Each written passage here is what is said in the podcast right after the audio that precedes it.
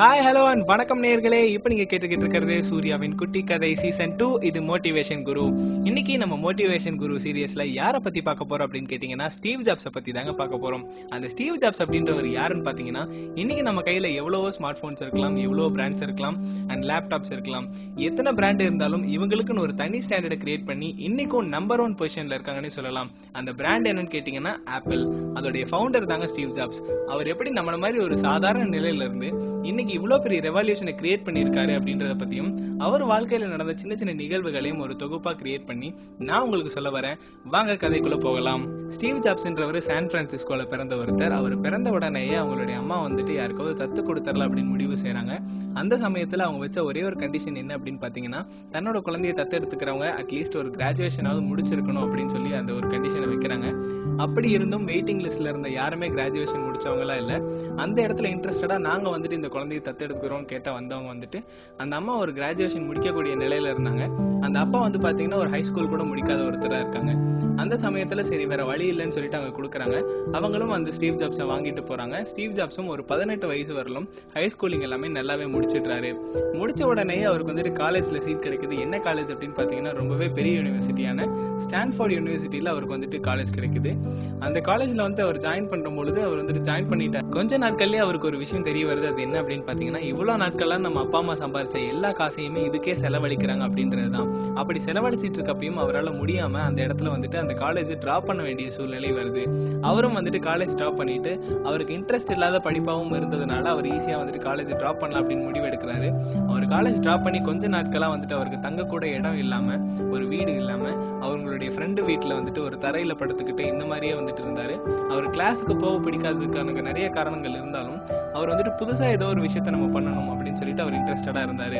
அந்த சமயத்துல சரி பரவாயில்ல நம்ம அடிக்கடி கிளாஸ்க்கு போயிட்டு வரலான்னு அவர் போறப்பெல்லாம் அவர் பார்த்த எல்லா டெக்ஸ்ட்லயும் சரி ஒரு புக்கா இருக்கட்டும் ஒரு போர்ட்லயா இருக்கட்டும் எல்லாமே ஒரு கேலிகிராஃபியோட ஒரு டெஸ்டாவே இருக்கு. அந்த கேலிகிராஃபி அப்படின்றத நான் எதை சொல்ல வரேன்னா நீங்க வந்துட்டு இந்த கர்சிவா இருக்கிறது ஒரு போல்ட்னஸான ஒரு பழைய ஹிஸ்டாரிக்கல் இதெல்லாம் பாத்தீங்கன்னா வந்துட்டு ஒரு இங்கிலீஷ் வந்துட்டு வேற மாதிரி இருக்கும். அதோட டெக்ஸ்ட் ஃபாண்டே வந்துட்டு டிஃப்ரெண்டா இருக்கும். அதை வந்துட்டு யாருமே ஈஸியா அவ்வளவா டக்குன்னு படிச்சிட முடியாது. ஸோ அந்த மாதிரி இருக்கிறது வந்துட்டு இவருக்கு பிடிக்காமலே இருந்திருக்கு. ஸோ ஏதோ நம்ம புதுசா ஏதோ கிரியேட் பண்ணணும் அப்படின்னு சொல்லிட்டு அவர் வந்துட்டு ஒருங்கிணைக்கணும்னு ஆசைப்படுறாரு. நம்ம வந்துட்டு ஒரு இடத்துல வந்துட்டு ஒரு சான் செரிஃப் அப்படின்ற ஒரு ஃபாண்ட் எல்லாருமே நம்ம ஃபெமிலியரா கேள்விப்பட்டிருப்போம். அந்த ரீடபிளான ஃபாண்ட்ஸ் எல்லாத்தையுமே வந்துட்டு நம்ம ஒருங்கிணைக்கணும். அந்த மாதிரி ஏதோ ஒரு விஷயம் பண்ணணும். அதுக்கு என்ன பண்ணுறதுன்னு தெரியலன்னு சொல்லிட்டு ஆரம்ப காலங்களில் கொஞ்சம் வந்துட்டு கஷ்டப்பட்டுக்கிட்டே இருக்காரு. அவர் வந்துட்டு ஆரம்பிச்சு கொஞ்சம் கொஞ்சமாக கொஞ்சம் கொஞ்சமாக நிறைய விஷயங்கள் தெரிஞ்சுக்கிட்டே இருக்காரு. அப்படியே ஒரு பத்து வருஷங்கள் கடந்துருது. அந்த பத்து வருஷங்கள் முடிஞ்சதுக்கு அப்புறம் தான் ஃபர்ஸ்ட் மேக்கின்டாஸ் கம்ப்யூட்டர் அப்படின்னு சொல்லிட்டு ஒன்று லான்ச் பண்ணுறாங்க அதாவது இப்போ ஷார்ட்டாக மேக்குன்னு சொல்கிறோம் இல்லையா? அந்த மாதிரியான ஃபர்ஸ்ட் கம்ப்யூட்டர் அவங்க லான்ச் பண்ணது அவர் காலேஜ் ட்ராப் பண்ண பத்தாவது வருஷத்துல அவர் வந்து லான்ச் பண்ணுறாரு அந்த கம்ப்யூட்டரில் என்னென்னலாம் இருக்குது அப்படின்னு பார்த்தீங்கன்னா அதில் ஒரு பியூட்டிஃபுல் டைப்போகிராஃபி இருக்குது அதனால தான் அது வந்துட்டு ஒரு பெரிய சக்சஸிவ் இருந்துச்சுன்னே சொல்லலாம். எல்லாமே வந்துட்டு இப்ப நம்ம பாக்குற எல்லாமே ஒரு ரீடபிள் ஃபார்ம் இல்லாமலே இருக்கு. யார் பார்த்தாலும் ஈஸியா படிக்கக்கூடிய அளவுக்கு இருக்கணும் அப்படின்னு சொல்லிட்டு அந்த டைப்போகிராஃபியை ஒரு பிசிக்குள்ள இன்பில் பண்றாரு. ஸோ அந்த மாதிரி ஒரு விஷயத்த கிரியேட் பண்ணதுக்கு அப்புறம் எல்லாருமே அதை ஃபாலோ பண்ணி நிறைய பிசிஸ் வர ஆரம்பிச்சது. அதுக்கப்புறம் நிறைய பிராண்ட்ஸும் வந்துச்சு.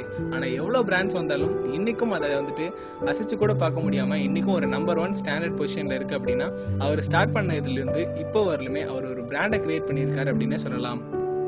அவர் காலேஜ் ஸ்டார்ட் பண்ணும்போது வேணா அவருக்கு முன்னாடி இருக்கிற டாட்ஸ் எல்லாத்தையுமே கனெக்ட் பண்ண முடியாம இருக்கலாம். அது வந்துட்டு ஒரு இம்பாசிபிளான ஸ்டேட்லயே இருந்திருக்கலாம். ஆனா அந்த பத்து வருஷம் கடந்ததுக்கு அப்புறம் அவர் ஒரு மேக்கை வந்துட்டு கிரியேட் பண்ணி அந்த ஒரு மேக்கை டிசைன் பண்ணி ஒரு கம்ப்யூட்டர் அவர் டிசைன் பண்ணி முடிச்சதுக்கு அப்புறம் அவர் திரும்பி பார்க்கும் பொழுது அந்த பத்து வருஷங்களா அவர் கடந்து வந்த பாதையை வந்துட்டு ஈஸியா அந்த டாட்ஸ் எல்லாமே கனெக்ட் பண்ண முடிஞ்சது அப்படின்னு அவர் சொல்லியிருக்காரு. அது எப்படி அவர் சொல்லியிருக்காருன்னு பாத்தீங்கன்னா அவருக்கு வந்துட்டு நான் என்னவா ஆக போறேன் அப்படின்றது தெரிஞ்சிருக்கு.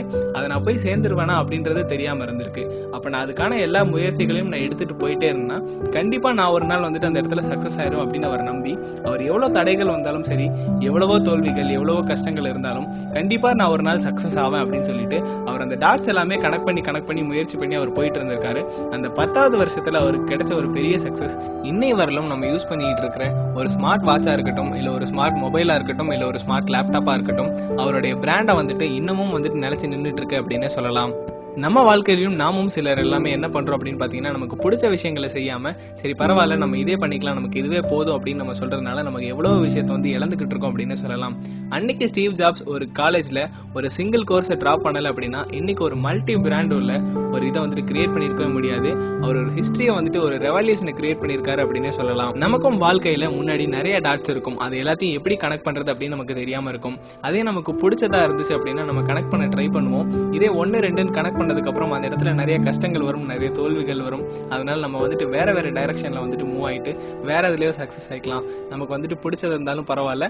நமக்கு வரது வேற ஏதாவது இருந்துச்சுன்னா நம்ம பண்ணிக்கலாம் அப்படின்னு சொல்லிட்டு நம்ம வேற வேற இடத்துல டைவெர்ட் ஆகி போயிட்டு இருக்கனால தான் நம்மளால எதுலையுமே சக்சஸ் அடைய முடியல அப்படின்னு சொல்லலாம். நமக்கு ஒரு வெற்றி அப்படின்றது ஒரு வருஷத்துலயோ இல்ல ஒரு மாசத்துலயோ டக்குன்னு கிடைச்சணும் அப்படின்றது கிடையாது.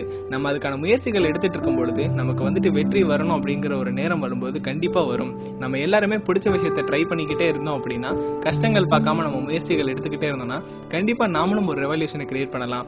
இதே மாதிரி ஒரு இன்ட்ரெஸ்டிங்கான ஸ்டோரியோட நான் உங்களை வந்து சந்திக்கிறேன். அதுவரை உங்களிடமிருந்து விடை பெறுவது உங்கள் சூர்யா.